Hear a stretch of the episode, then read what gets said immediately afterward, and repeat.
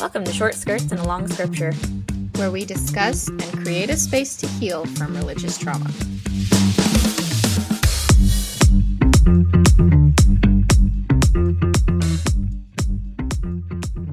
I'm Hannah. I'm Cass. Together, we have been friends for a very long time. And when we were kids, Very growing up, I don't know, what age would you say we were when we started interacting with this group of people? I was like 12 or 13. How Okay. old were you? I was probably about that age, maybe a little bit younger. And the story of our life interacting with this group of people was that we started to attend what was considered a Christian youth program. Okay. Mm-hmm. Which, on the surface, not a bad thing. Christianity, not a sinister religion, right? Right. But the reason that we would maybe refer to it as a cult going forward is because of things that we realized after stopping interacting with them that were mm-hmm. a little bit strange, like the definition said, or Yeah. things that we thought were normal, and then other people would com- make comments like, "What? That's not a good story. What? You weren't allowed to do that? what? You had That's- to do that? That's not okay. I had a lot of people come back and be like, that's kind of like a form of abuse. And I went, oh. Yeah. So ultimately, so we wanted to start this podcast because we experienced some stuff and nobody told us that it was not okay. Why are we called short skirts and a long scripture?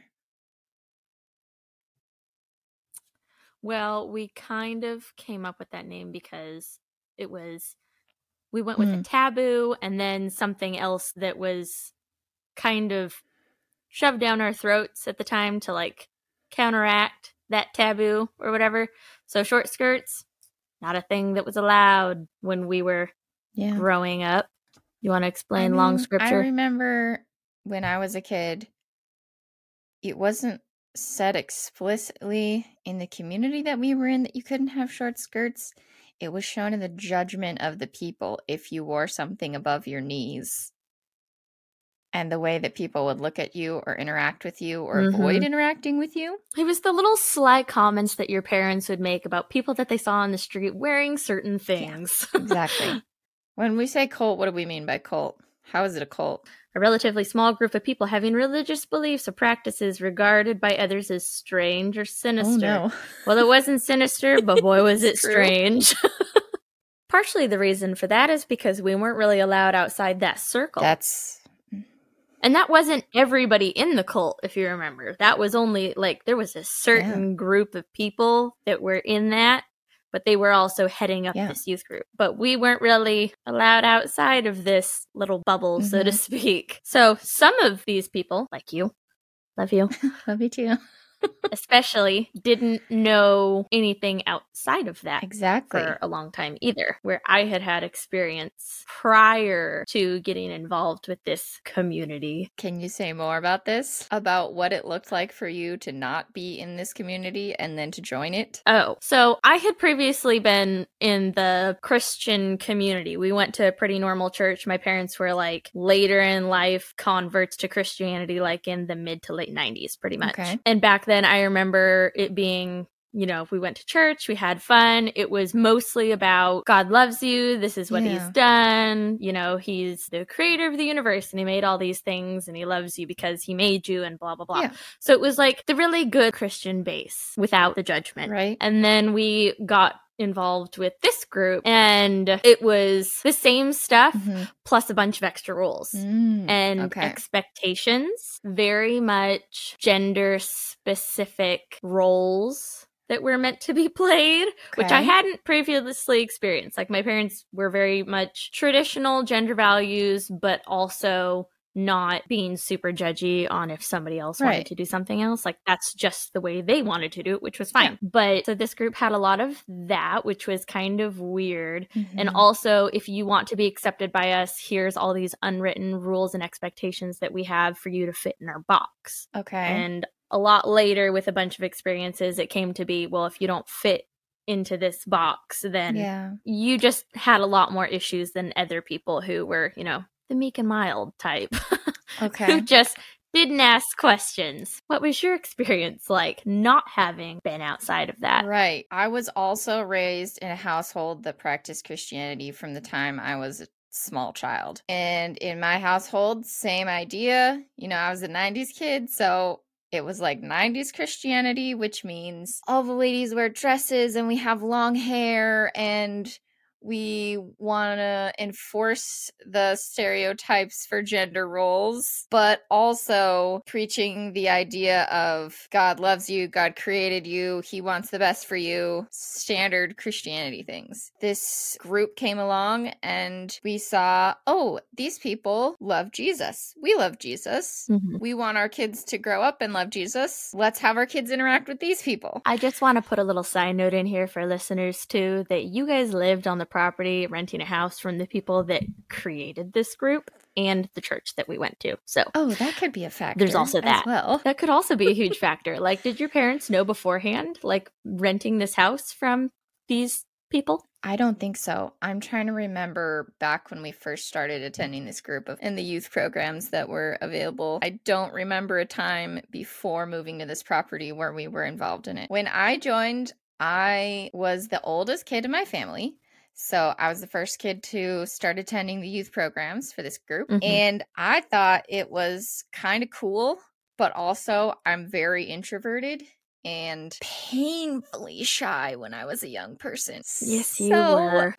to be just like thrown in a group of other preteens and teenagers, and they were all like really gung ho about Christianity and like, Oh, yeah. let's do the Lord's work and let's make things happen for God. I was not really fitting in very well because I was just like, I love Jesus over here. Which is hilarious because that's exactly how you were. yeah, you know. so it was very terrifying for me to join a community of young people that were so excited about God. it was a little off putting at first, like when you first got into that, Mhm. because they suggested a good time to introduce your kids into this program, whether you have old kids, Mhm. older kids already in it, or anything else, is about 12 to 13, is what I remember them suggesting. Yeah. Like, younger kids were always there. That was never not going to be a thing because some of these families had fucking Duggar families, 19 kids and counting. And I'm like, good God. But I Mhm. remember that them saying that's the age you were supposed to kind of start getting Yeah. involved with it, which is the age that we kind of got involved and when we met. Mm-hmm. And that was kind of weird because you went in and there was a bunch of kids our age who either were like us and we're like, I don't know what's Right. going on. I'm just going to observe over here. Or they were a little bit older than us and they were like, We've already brought 50 people to Christ. And Fully you're like, invested in the program. Great. What's going on? yeah, fully invested in the program. I think that one of my first memories of you, Cass, was oh, you remember? Dude, my memory is terrible. But I do remember one of my first memories of you was just being like, that girl seems really brave and excited about things, and I wish I was that cool. Because I'm over here with my like literally handmade, which I was very proud of, handmade jumpers, handmade dresses Mhm. and skirts. Very um homeschool, love homeschooling. We'll talk about this in a future episode. But like Amen. very stereotypical. When you see a homeschool kid, you can tell it's a homeschool kid. Well, homeschool kid from like the early to mid 2000s too. Like I Yep. don't think people understand that we had our own fashion trends really. and you can date a homeschooler by what you see them wearing, but like you were stereotypical Yes. fashion of like the early to mid 2000s. Dude, I'm a trendsetter. It was ridiculous because I have pictures of your monochromatic outfits Oh no. from when we were a little bit older. I'm gonna be so embarrassed if you find those. Purple, green, blue. Like Not me oh trying my to learn gosh. how to wear clothing. In this community, they added extra layers of. We'll talk Mhm. about this again in an, in a later episode, but extra layers of the way that you dress as a woman directly affects the behavior of the men around you. basically it was just extra layers of clothing you had to add. Yeah. Which I have problems with that. That was one of my traumatic experiences there. Trying so hard as a young teenager to dress appropriately, quote unquote. Mm-hmm. Because in my mind, I was like, oh my gosh, well, if this is the truth, that how I dress will cause the men around me to have sinful, bad thoughts about me. Well, then dang, I better be covering every inch of my body. They will not know Mhm. that I have the body of a woman. They will just see straight lines. Wear a tent. I remember getting in my fight with my parents about that too. Oh. Like, I don't think it's gonna matter if I wear a tent or not. Like, guys have imaginations. They're gonna be imagining what's under there. Then, like, yeah. what's the point? to be or not to be? We'll definitely have to come back to this at a future episode because I feel like in some cases, yes, I was told as a kid, we don't wear that. Like specifically, that's too short, put on something longer. Or that shows too much of your upper body, you need to cover up a little bit. Like specifically Mhm. from adults. Moms, dads, my parents, other parents, whoever. Older kids who were in the group. Older kids that were in the group who are f- further along in their ingrained process. right? Who are like probably trying to tell you out of the goodness of their heart, Right. but also being like, you look a little slutty, go put another layer on. Yeah. because your shoulders topic. are showing or your sleeves are too short. You know, it was a whole thing. which I have so many complaints about because if we were supposed to be Christians in the sense that we follow the example of God from the Bible as like our Mhm. source of guidance and truth or whatever, clothing not as big of an issue as I was led to believe. I know. now that I've studied and read the Bible a lot more, I'm just always shocked. Like, this was not even covered in our manual for life, quotes the Bible. Like, this was not as Mm-mm. big of a deal as I was led to believe when I was a 12 year old girl.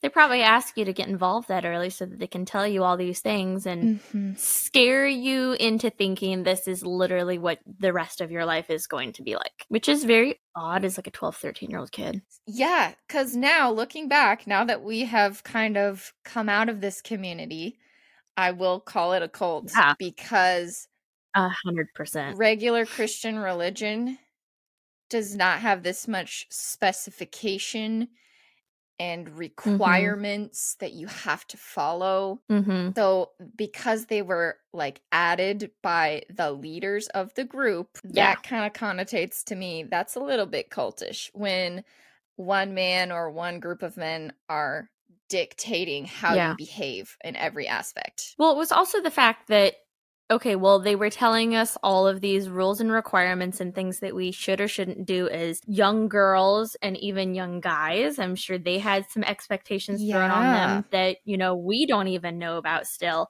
But it's the fact that they were telling us these things and then you would start asking questions. You would start asking questions. We weren't allowed to ask questions. If you had any Okay. questions, I started asking questions. like what kind of questions would you ask? Well, I would be like, so why do we have to do that? What where does it say that? Great and they would always bring up usually the same scripture that they just told everyone and they would just keep hashing on that one and I'm like, okay, but um why? Cuz the scriptures that they were bringing up didn't mean to me Mhm. apparently what it was connotating to them or i would push that boundary it wouldn't necessarily be me asking questions as me pushing a boundary like physically what i was choosing to wear the things that i was saying because i didn't fit into their box to begin with Mm-hmm. and my mouth has a mind of its own, as we Which both know. Fine, I suppose. I would say things that, you know, their daughters wouldn't be caught dead saying because they were the meek and mild type that just did exactly what daddy said. We have a whole episode coming up on Christianese, which is the term that you use for people that talk about things within Christianity and about Christianity that Mhm. anyone outside of this community maybe doesn't know what the heck you're saying. This entails like what we would call homeschool swear words, things that are appropriate to say when you're upset. Because we have those feelings sometimes, even Oh, though they weren't welcome. We're not allowed to have those feelings, but if we choose to No. express them, you have to express them in a specific way for it to be acceptable. Mhm. Again, slightly cultish, controlling every aspect of how you live.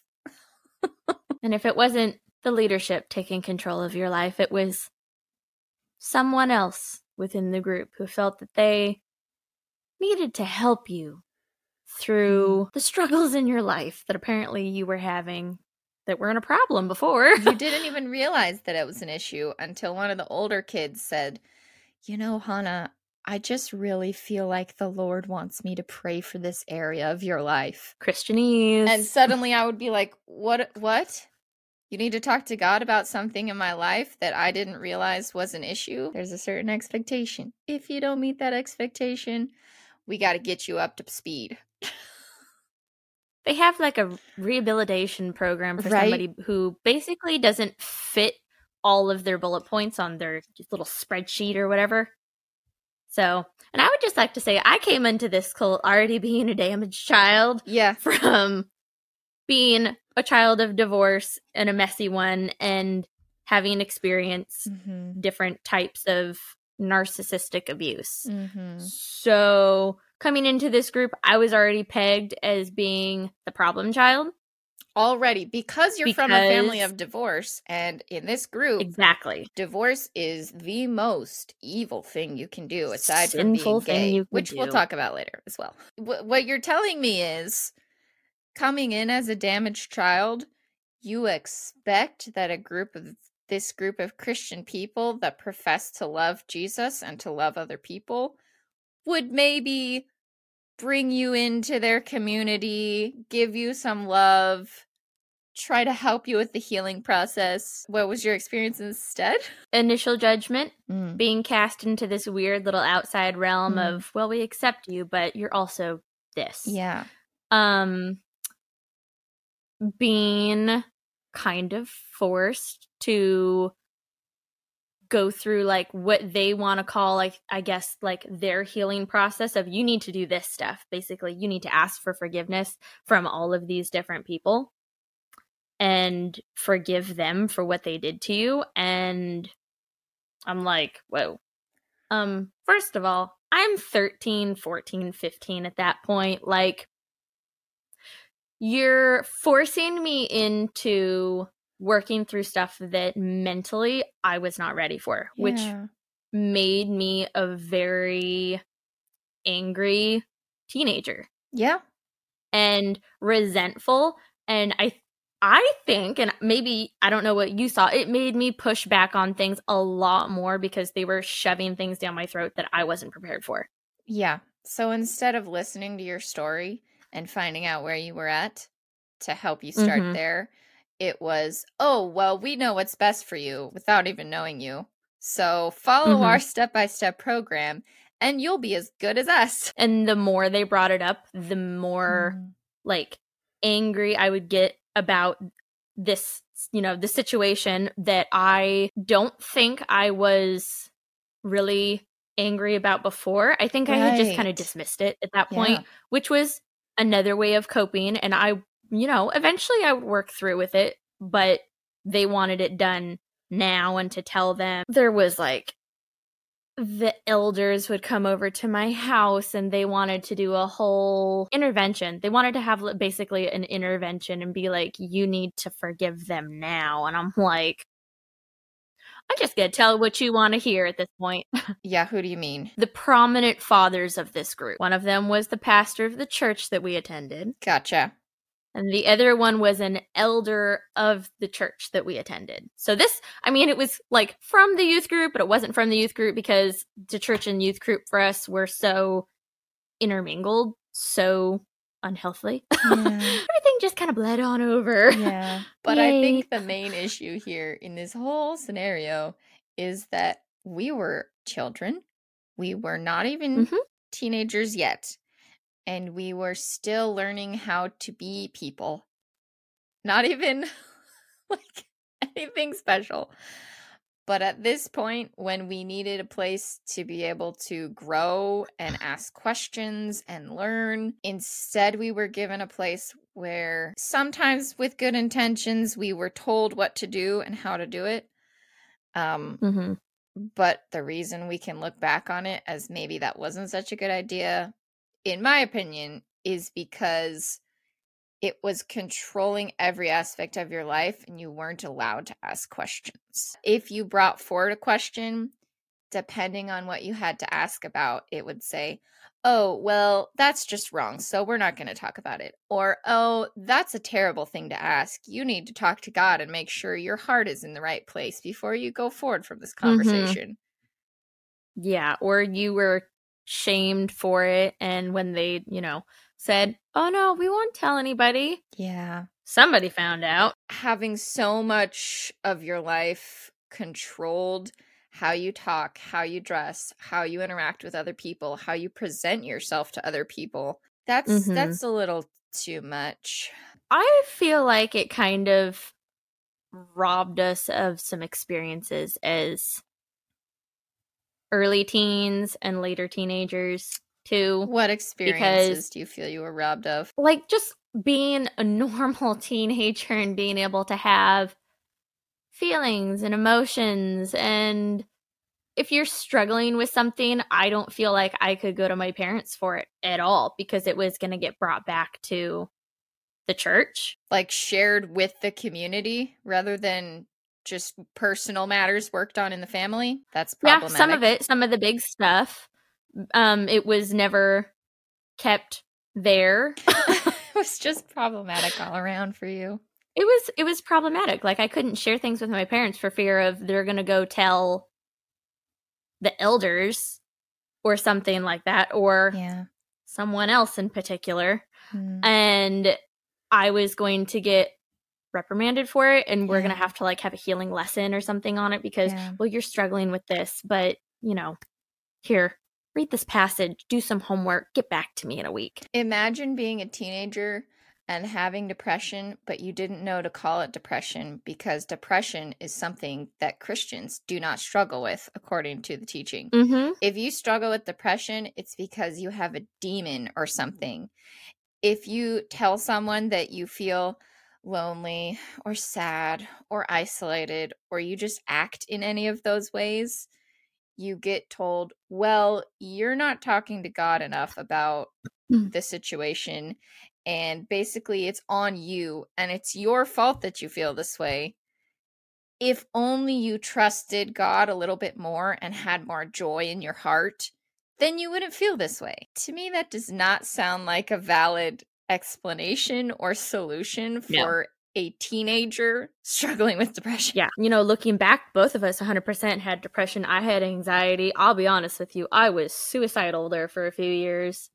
And it was not yeah. a good place to be in, but we and maybe you feel this way, I specifically got really good at acting, mm. showing that I was great on the yeah. outside so that people would stop pinpointing me yeah. for being problematic or having issues that they needed to fix or something. So if I acted like I was perfectly fine and had it all together, they'd leave me alone. Yeah. That's how it works. Which is kids are great at pretending that nothing's wrong. If after a while they don't get any assistance in their problem situation. I wasn't allowed to, you know, be myself, which I was. I still spoke out and did things that probably they didn't like, but I kept it together for the most part so they'd leave me alone. Yeah. For the record, as a child, I thought Cass was really cool. Dang, I really want to wear shorts in public, but I feel like uncomfortable if I wear shorts in public because the men will be looking at my thighs. but to be real, the only shorts that we were actually allowed to wear were ones that were right above our knees or went over our knees. Yeah. We got really good at shopping in the guys section Yeah. for that. I was allowed to wear basically anything at home, but I remember feeling so much pressure for getting ready when I was going out anywhere into town to a social event. I just remember feeling like shameful that I had a female body as, you know, puberty sets in and your body looks slightly different. And I Mhm. just remember that being very stressful to me as a kid Yeah. in the outfits that I chose. And so I was wearing long dresses, sometimes to the point where I would even feel uncomfortable wearing pants because, heaven forbid, men knew that I had legs. they can see my butt. Oh no. I remember wearing to youth group Yeah, the biggest sweatshirt I had right. that covered my butt Yep. and either a skirt or, you know, I would wear jeans. I was allowed to wear jeans, you know, to youth group. And then, of course, started buying skirts because it was more appropriate and welcomed within this community. When I was at that stage of thinking about what clothing to wear, I didn't quite understand how to do practical clothing yet because I was a child learning how to just live in my body. Um Mhm. and so even if it wasn't practical, like it's summer, if I'm going to youth group, I am wearing a floor length denim jumper because pinnacle of fashion over here. You did. Boy, did you. Do you remember any of the first moments of us hanging out together as friends? Mm. Oh, do you want to know the moment specifically that I'm thinking of? Because I'm pretty sure you I know would which love one. to know what you're going to say. Okay, first of all, let me see. When I first met Hannah, um, I remember walking in for the actually the very first night of me being at this youth group. Okay. Um, you were sitting over on the side benches along the wall with your dad. Because, you know, I was a nervous Nelly and Wearing my dad one of your- strong presence. You were wearing one of your homemade jumpers. Excellent. And then I remember you going around with two or three of the other girls that I later became friends with, and you were just kind of like tag teaming with them because obviously they were the loud ones that knew everybody and I'm way too introverted to be exciting. and everything else. And my dad spoke to your dad the very Oh. first night, apparently. Wow. And then later told me that night, you should become friends with Hannah. I think she's a great girl. She just, this is why he wanted me to be friends with you. She just shot a deer this year. You should be friends with her. That was one of the most terrifying experiences of my life. We when I had to made you do shoot a deer. yeah, and you were very quiet, very shy, kind of ashamed. Have I ever been hunting since that moment? I have not. that is specifically the first time I remember seeing you. I didn't meet you Yeah. until we went to your house, I don't think, but I don't remember that Mhm. interaction at all. And then the next thing I remember us doing is I invited you over to practice tanning deer hides with me. I wanted to make buckskin. Oh yeah. And I was like, she'd do it with me. so I invited you over and you came over in your homemade Oh prairie gosh, skirt I love that. with plastic uh, garbage bags over Excellent. us. Yes. I just remember being like in the yard, like Uh-huh. starting a fire Uh-huh. with this giant half cut barrel filled with water and lye, just like Oh, stirring yeah. it like the little witches in the cauldron that we were. Uh, My parents, of course, were like, "This is a great activity for them." Fantastic choice. Bonding. Yeah, so we were we were tanning deer hides at like fourteen. I do remember it was really fun because, you know, when you're Mhm. a kid and you have a better imagination, you can be like, oh Yes. man, if we were like homesteaders somewhere and we would know this skill of how to tan a hide. And I do remember that the result of all of our labor was not what we were expecting. Long story short, that's the first memories I have of you and I love it. seeing you and meeting you and all of that. Cool. So I feel like after hearing all of that, when we talk about the name of the podcast, short skirts and a long scripture. We want to highlight this weirdness of the community that we were in. You can't wear short skirts. Mm-hmm. But we also want to highlight that the scripture, the long scripture, the Bible that we were taught was Mhm. not evil. It was not detrimental to us. How it was used in certain cases would be detrimental. Yes. I feel like at least like for our name, the way I took how we named this podcast was um the short skirt was the taboo Mhm. and they would always come at you with a taboo with some long ass scripture that was meant to like change your life or make you change the way you're living Yeah. or you know repent for your sin or something like that like that's always Mhm. what it seemed to be was here's what you're doing wrong here's a scripture to fix your life so Yeah. I also want to point out I think most of the people that we were traumatized by at some point or another, they had good intention and they wanted us to be okay. But the way that Mhm. advice was given or the unsolicited advice that was given yes was detrimental to our well being mentally, physically, emotionally. Mhm. So, as we go forward with this podcast, we want to talk about some of the experiences we had, some of the things that we were Yes. taught, maybe why we thought the things that we were taught were wrong or misconstrued or misused, Mhm. or maybe how we misunderstood them and then that presented itself in weird ways. also you were saying these things to 12 13 14 15 year old kids Yep. things are going to be taken a certain way Yeah. And it's the fact that the mass majority of us came out with the same exact message from these things Yeah.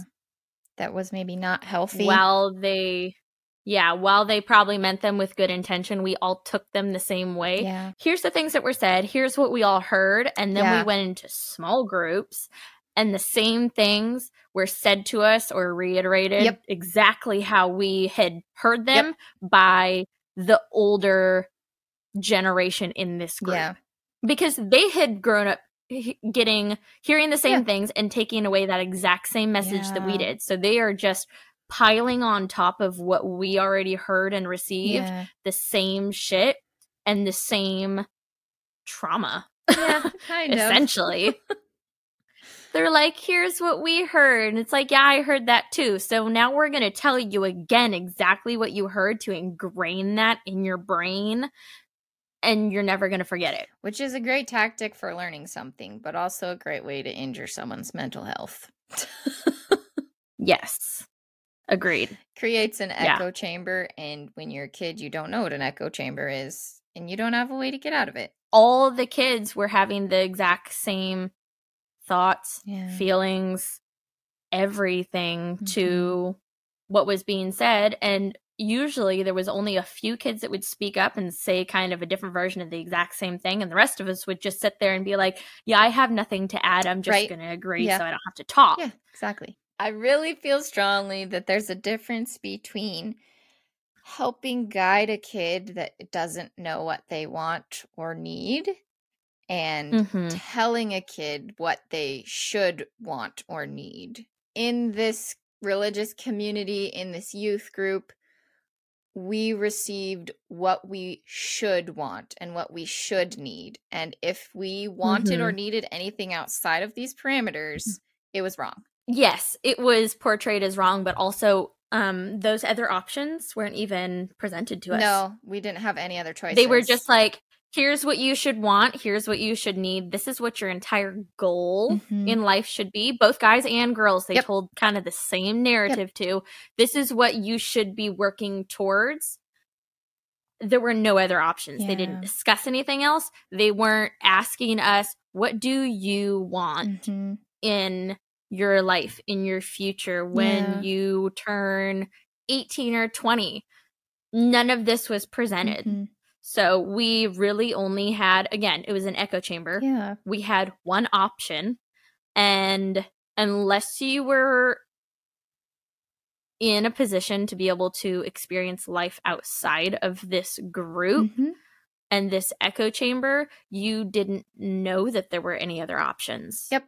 That's where it starts bl- moving from this is a religion as part of my life to this is a cult Mhm. because you don't have any other choices. We should just come up with a, a bullet list, maybe, of all of the ways that, hey, this is problematic. This Yeah. is, you know, another reasoning of why this was a cult, and maybe look up the definition of that a little bit better because there's cult and then there's like religious Yeah. cults. Yeah. And this was a religious cult, I feel, where it was still based on, you know, the base religion of Christianity, Yep.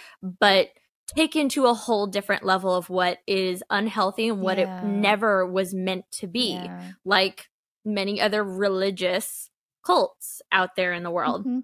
Well, thank you for Yeah. sharing your story with me. It was interesting to Thank hear for your sharing yours. perspective again, even though I already know it. Yeah, I was going to say, you know everything, but, you know, let's reiterate some of this.